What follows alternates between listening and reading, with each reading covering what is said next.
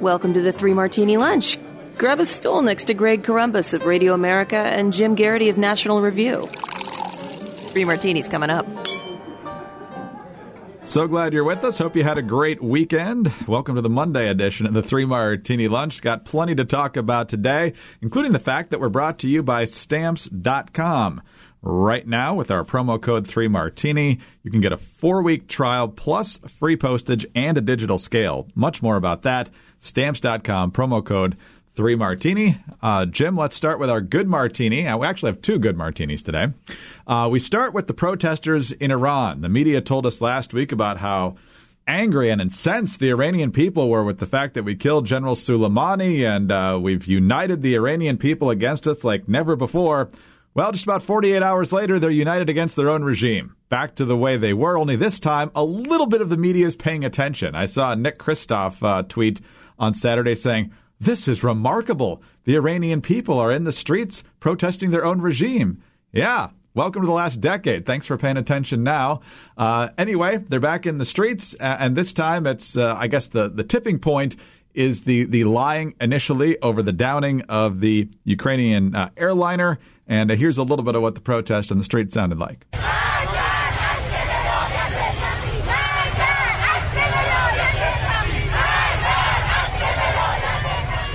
In that particular chant, it's death to Khamenei, uh, death to the mentors. Uh, Jim, I would say excellent move by the president with a series of tweets that actually got posted in Farsi.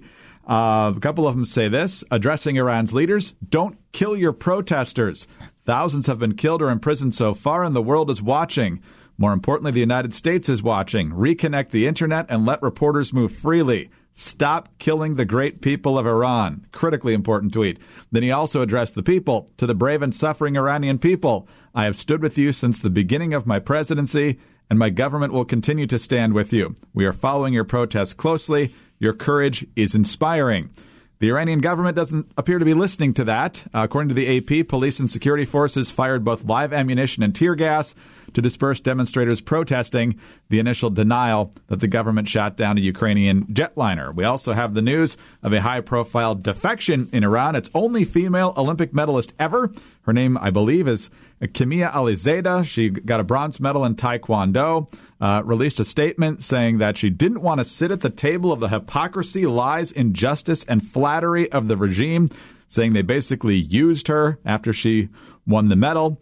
Uh, she just wants a happy life, and she says she'll always be a daughter of Iran, but doesn't want to live there anymore. So, Jim, uh, the protests are actually getting some attention, and uh, I would say the president responded to them in a very effective way. Yeah, um, this is another case of so far so good, and I want to point out that when it comes to administration messaging, don't kill your protesters is a really non-controversial one. We're not hearing about anything about bombing the mullahs back to the Stone Age. We're not. Uh, this is not bellicose. This is the sort of thing that you get all of our European allies and around the world very easy to sign on to. The only countries that have a problem with don't kill your protesters would probably be, you know, China, Russia.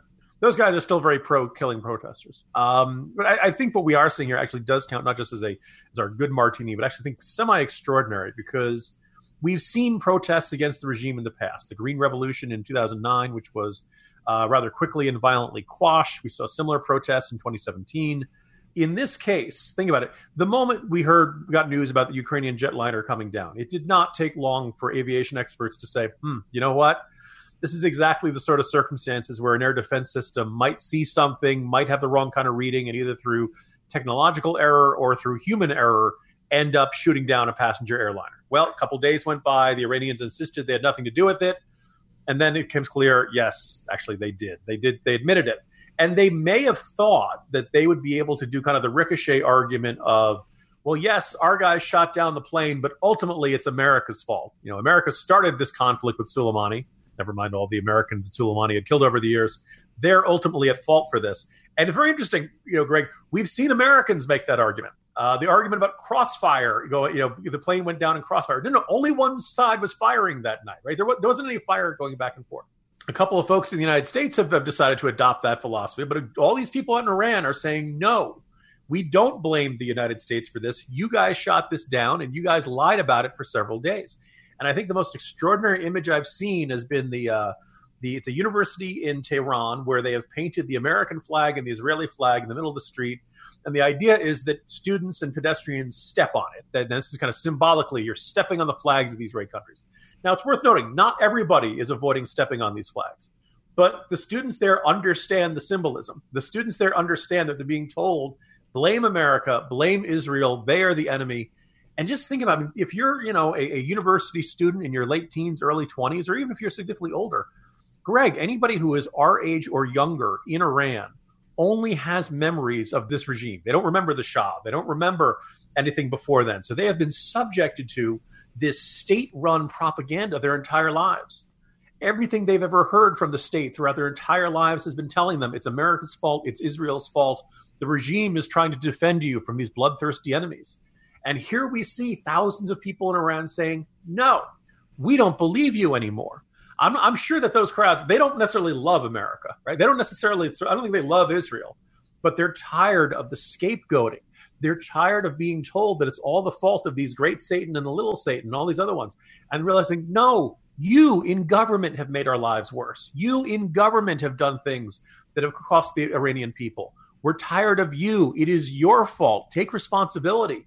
And we don't know where this is going, but this is so far, and I'm, you, can, you can hear me knocking on wood there, um, going in a terrific direction. I don't know if this will lead to the toppling of the Iranian regime, but you have to figure, Greg, each time this happens, there's a cascade effect. People begin to realize, oh, wait a minute, those people over there were able to protest the regime, and not all of them got killed. Those people are willing to be that show that bravery. Maybe I should show that bravery too. Um, and hopefully, this thing will spread. If nothing else, we will probably come out of this entire crisis with a significantly weakened Iranian regime. Yeah, you just have to marvel at the courage of these protesters. Uh, I mean, we talked about it in the last couple of months when the government, uh, due to the effect of the sanctions, uh, cranked up fuel prices uh, anywhere from 50% to 300%, depending on the type of fuel and the different part of the country that they were that they were looking at. And the people took to the streets. And while it's hard to get exact numbers given the secrecy of the regime, most estimates put it somewhere around 1,500 people. That's the, the number Trump referenced uh, in his tweet there from from these protests in this country, Jane Fonda is getting arrested once a week on Capitol Hill for protesting climate change and oh, the courage. And it's night and day, which is a testament to the greatness of our system. And it's also a testament to the courage of the people in Iran. Indeed, Greg. You know, look, you're going to hear a lot of people who are fans of the administration coming out saying, ah, this is all to Trump's credit. Other people saying this has nothing to do with Trump. Look, we knew when we struck Soleimani, we were taking somebody who was very evil, very dangerous, who had a lot of blood on his hands. Out, you know, we're taking him off the chest, we're taking that piece off the chessboard, so to speak. We didn't know what the ramifications were going to be. We didn't know the Iranian air defense was going to shoot full, shoot down an airliner full of innocent civilians, but they did, and Iran is reacting about as badly as they possibly can. By the way, if we had managed to shoot back the moment they fired back those those rockets, the regime would be able to say, ah, here come the Americans. If we go out, if we go too far and to say, go Iranian students, go, topple your regime, well, then the regime's going to say, okay, well, here we go. It's an American plot. They're behind us. They'll probably blame the Jews, you know, all that kind of stuff. So, so far, they're taking exactly the right tone. Hopefully, the administration continues it. And keep an eye on the media here. We're heading into impeachment trial time here in, on Capitol Hill, so they, have got other big issues to look at. See how long they keep watching these protests, because the protests probably aren't going to stop anytime soon, but the coverage of the protests could stop uh, fairly soon, particularly with internet access restricted. So you'll see how serious the media is about covering these protests compared to the protest denouncing the killing of Soleimani a couple of weeks ago. Uh, I'm guessing the coverage is going to be quite lopsided uh, in, in a way that we would not prefer. All right, let's talk about stamps.com because, you know, we're in the New Year's. It's now January 13th. That means we're almost two weeks in. If you're still hanging on to those New Year's resolutions, good for you. You're, you're beating the odds at this point. Uh, a lot of New Year's resolutions are hard to keep, though, and mainly because they mean you have to do additional things to all the other things that you have to do. You got to join the gym if you want to do that, or you need to pay closer attention to what you're eating and calorie counting, perhaps, or whatever you want to do. Uh, but sometimes New Year's resolutions can actually make your life a whole lot simpler and easier. And that's where stamps.com comes in because with stamps.com, you can do anything uh, you can do at the post office right from your computer. So you don't need to waste time going to the post office. You can use stamps.com instead. And with stamps.com, uh, it gives you something you can't get at the post office big discounts on your postage. You see, stamps.com brings all the services of the U.S. Postal Service right to your computer Whether you're a small business that's sending invoices or an online seller that's shipping out products, or even if you're a giant warehouse sending out thousands of packages a day, stamps.com can handle it all with ease. You simply use your computer to print official U.S. postage 24 7 for any letter, any package, any class of mail, anywhere you want to send it. Once your mail is ready, you just hand it to your mail carrier or drop it off in a mailbox. It's just that simple. No waiting online at the Postal Service. With stamps.com, you get 5 cents off every first class stamp and up to 40% off on priority mail. Not to mention, it's a fraction of the cost of those expensive postage meters. Stamps.com is a no brainer, saving you time and money. It's no wonder that more than 700,000 small businesses already use stamps.com. And your bills are probably coming in from Christmas and uh, other end of the year spending, and you're thinking, man, I wish I could cut costs somewhere. Well, this is a great way to do it, and then you'll have that extra money for whatever disposable spending or maybe just saving that uh, you didn't have a chance to do in past years. Because if you use a lot of postage in particular, but even if you don't, every little bit helps to add up. So give yourself a resolution you can actually keep this year. Stop going to the post office. You don't have to do it anymore and just go to stamps.com instead. There's no risk in doing so. And with our promo code 3Martini, you get a special offer that includes a four week trial plus free postage and a digital scale. No long term commitments or contracts. Very clean. Just go to stamps.com, click on the microphone at the top of the homepage, and type in 3Martini.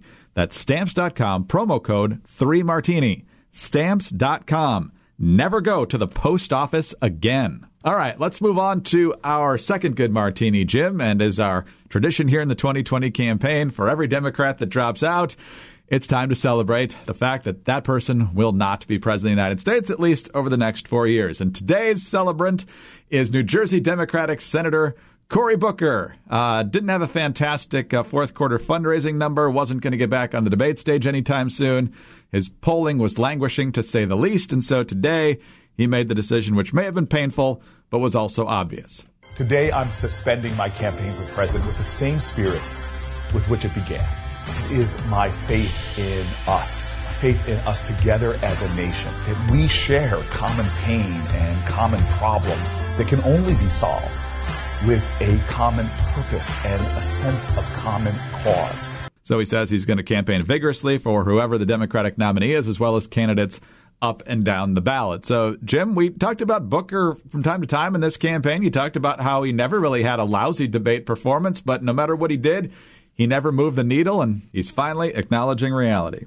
Yeah, um, one of the things I think you know, that's been kind of striking about this cycle, and I think if you know if, if if and when all is said and done, you want to write up what was the theme. I think the theme was that a lot of these Democratic rising stars that we've been hearing about for the past anywhere from four years to 10 years um, did not turn out to be much of anything. That once you actually put them in a situation where voter Democratic primary voters from coast to coast had them on a menu of options, that most primary voters just weren't all that interested. Julian Castro is up there, Beto, Kirsten Gillibrand. Um, but you know, Cory Booker, I mean, people have been writing gushing profiles about him for a long time. And unlike Beto and unlike Julian and some of these other folks, I think you could make an argument that Cory Booker more or less earned them. Or at least, know, as I write in a corner post that just went up a little while ago, you know, you look at Cory Booker's life. He he probably had a better case of making he was at Dos Equis, most interesting guy in the world. Um, you know, the multiracial vegan. He was a standout Stanford tight end. You can find, go on go on YouTube and find videos of him making catches in big games. Right. Uh, took on Sharpe James as mayor of Newark. Did not succeed the first time around, but they made a documentary about it. I would say these circa late 90s, early 2000s, Cory Booker was a figure that a lot of Republicans would find quite appealing. Uh, he was a very outspoken advocate for school choice and for vouchers. Uh, he was a vehement critic of machine politics in big cities. Um, reached out to Wall Street and Silicon Valley. There was a time where you probably say, based on this, that he was running this kind of centrist reformer with results kind of attitude. And the problem for him, for Cory Booker, is that in 2016, Donald Trump won the presidential election and the mood of the Democratic Party changed dramatically. And Mr. Sunny Optimism was just not what they wanted. And so I, as you go down over this stuff, but everything he had in his career, um, I mean, he's dating actress Rosario Dawson. Um, this was this was on paper. He should have been the celebrity candidate. He should have been able to more or less replicate what Barack Obama did in 2008, and he couldn't at all. Uh, I went back and people said, "Oh, you know, he, for a while he was competitive in South Carolina."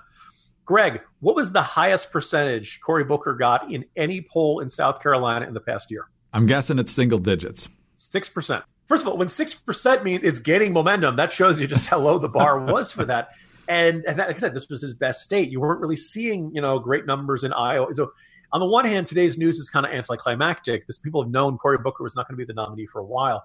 On the other hand, the, the degree of how much he he failed, and as you said, didn't really have any terrible gaffes on the campaign trail. Um, you could argue he just really never got noticed. And there are a bunch of reasons people will be speculating about that for a while. I think the, the, one of the causes that I put my finger on in that corner post, and I think is probably worth remembering, is what what was his one go to move in every debate, Greg? Hey, why do we have to keep arguing about this? Can't we come together? We need to defeat Donald Trump. Right, exact. This kind of infighting is just what the Republicans want to see. well, maybe, but it's also this kind of infighting is also how parties sort out differences that they disagree about, right? You know, the purpose of, as I wrote in today's Morning Jolt, the, the presidential candidates, presidential nominees, Greg, they're kind of like Highlander. there can be only one. Now, thankfully, they don't have to behead each other in a battle to be the last immortal. Uh, you're, you're welcome for that 80s film reference. But nonetheless, there's this sense that this is um, con- presidential primaries are about contrast. You have to say, I believe I am the best candidate, and here's why. And inherent in that is, I am a better candidate than all these other folks on this stage. And Cory Booker's, nah, let's not fight amongst ourselves. Um, I wonder if some people interpreted that as a bit of reticence about getting into the mud, a bit of, bit of reticence about going on the attack. And that was not the kind of trait you wanted to advertise if you were going to say, hey, Democrats, trust me, I can beat Donald Trump. Jim, uh, quick question for you. I, I, if I were Andrew Yang or Michael Bennet, who, yes, is still running, uh, maybe even Amy Klobuchar, somebody who probably didn't have a whole lot to lose, but now that Cory Booker has said he's out, wouldn't it be hilarious if one of them stood up and said, I am Cory Booker? And then the next one stood up and said, I am Cory Booker. right? The, the, the, Spartacus moment. He always came across as a candidate who was trying a little too hard, you know, who, who was um, his his you know he had good lines in the debates, but they always seemed very well rehearsed, and you know it just it just was constantly. There, there, it was almost unnatural. It was, it was it was it was artificial, I guess, not unnatural. Um, that, that there was always this sense that he was trying really, really hard to be the, the perfect Democratic candidate. And, uh, you know, in the end, it was just not what Democratic primary voters were looking for this cycle. Yeah. I'm not going to forget his uh, performance at the Kavanaugh hearings anytime soon, where he tried to pretend like he was breaking all the rules. And these are documents that haven't been cleared and declassified. And Chuck Grassley, the chairman at the time, is saying, no, they have. They have. No, no, I'm breaking the rules here. You got to realize what I'm doing. I demand that you sanction me. Oh man, what a mess that was. But uh, anyway, let's talk about uh, you know, Cory Booker. You know, tried to be a woke candidate a lot of times as well, and uh, most of these Democrats certainly have, or they're trying to figure it out. Joe Biden among them, but uh, political correctness, as you know, is, is getting us nowhere. In fact, it's uh, uh, creating a lot of problems in a lot of different ways. And in addition to this podcast, another podcast you might want to check out uh, that deals a lot with political correctness and its corrosive effect on our culture is the Mock and Daisy Common Sense Cast. Uh, it's two really funny, intelligent women, Mock and Daisy, also known as uh, Chicks on the Right. They talk about the issues that matter to you. It's the Mock and Daisy Common Sense Cast. They talk about parenting, social media, political correctness, the importance of marriage, men, and family values in an increasingly crazy world, thanks in part to the PC culture. A little bit of a dash of politics, uh, go off on a lot of interesting and and funny tangents. Um, they just uh, think America is going to be better if we focus more on our own homes. Find out more about the Mock and Daisy Common Sense Cast by going to chicksontheright.com or start listening on the Apple Podcast app, Spotify, or your favorite podcasting platform. I'm sure they'd have plenty to say also about this next one, but we're going to get to say it first, and that's Nancy Pelosi, the House Speaker. Jim, boy, did she ever play Mitch McConnell. Boy, did he ever give in to her demands for uh, setting the rules for this impeachment trial. No, no, he did not give in. But she's now sending them over anyway because this uh, tactic has largely backfired. Uh, it's going to happen this week. The trial could start this week. And so Nancy Pelosi goes on this week with George Stephanopoulos, not exactly the person who you expect to trip up most Democrats, but George actually asked a couple of challenging questions. Uh, one of which was, "Hey, you know, you subpoenaed all these Trump administration officials. They decided to challenge those subpoenas in court." And instead of actually going through the legal process, you decided to impeach anyway, and now you're complaining about witnesses. So, why not just finish the legal fight before you impeach? And uh, here's Nancy Pelosi. Why not wait for the courts to rule? Well, because it'll be how, how, how long do the courts take? We had we have confidence in our case that it is impeachable, and this president is impeached for life, regardless of any gamesmanship on the part of uh, Mitch McConnell. However, uh, that could still come to bear. But we're confident in the impeachment, and we think that it is enough testimony to remove him from office. So, Jim, uh, you could tell she's essentially saying, Have you seen it's an election year, George? We got to move on this thing. And then the tone in her voice of impeached for life, no matter what Mitch McConnell does. So, uh, I think we know what's going on here. We need to work quickly on this, George. That's why I've taken three weeks of delays. I also love this. You know, he's impeached for life was anybody arguing this was some sort of temporary double secret probation type deal? You know, well, he's impeached within 10 years, it comes off his record. Bill Clinton was impeached for life, too. you know, like, you know, impeached for life, you know, and but like the great irony is, you know, that's the kind of phrasing that she clearly thought through. Okay, how can I annoy President Trump the most? What's going to annoy? What's going to irk him? What's going to really get him raring anger? And she's probably right, right? No, oh, I, did, I didn't realize this was going to be it for life. You know, they're, they're going to be writing about this with my obituary. Yeah. Again, I, this this is you know face saving on their part. I'm still waiting to hear Democrats. I guess the whole idea is this sense of, um, you know, they're telling us, oh, we we put more attention on the issue, and, and uh, I, I, don't. I'm not seeing it. Not convinced. Sorry, pal. That's where we are. I, I suppose we'll see a lot of this. By the way, I just want to observe, Greg. We have this continuing situation in Iran it's not like the situation in Hong Kong calmed down that much. Um, the Oscars came out earlier today. You've got the, the Democratic primary going. Are people going to pay that much attention to impeachment? I have a feeling this is going to be a bottom of page A1, page A2, page A3 story for the next couple of weeks, just because everybody knows how it ends and everybody's heard the arguments and it's been stuck in neutral for you know three weeks for no discernible reason. But now Cory Booker can focus full time on being a juror. clears up a schedule. it does. It does. All right, Jim, happy Monday to you. See you tomorrow. And in the meantime, folks, uh, head to stamps.com. Use the promo code 3Martini. Four week trial, free postage, digital scale. What's not to love? Go to stamps.com, promo code 3Martini, and we'll see you on Tuesday on the 3 Martini Lunch.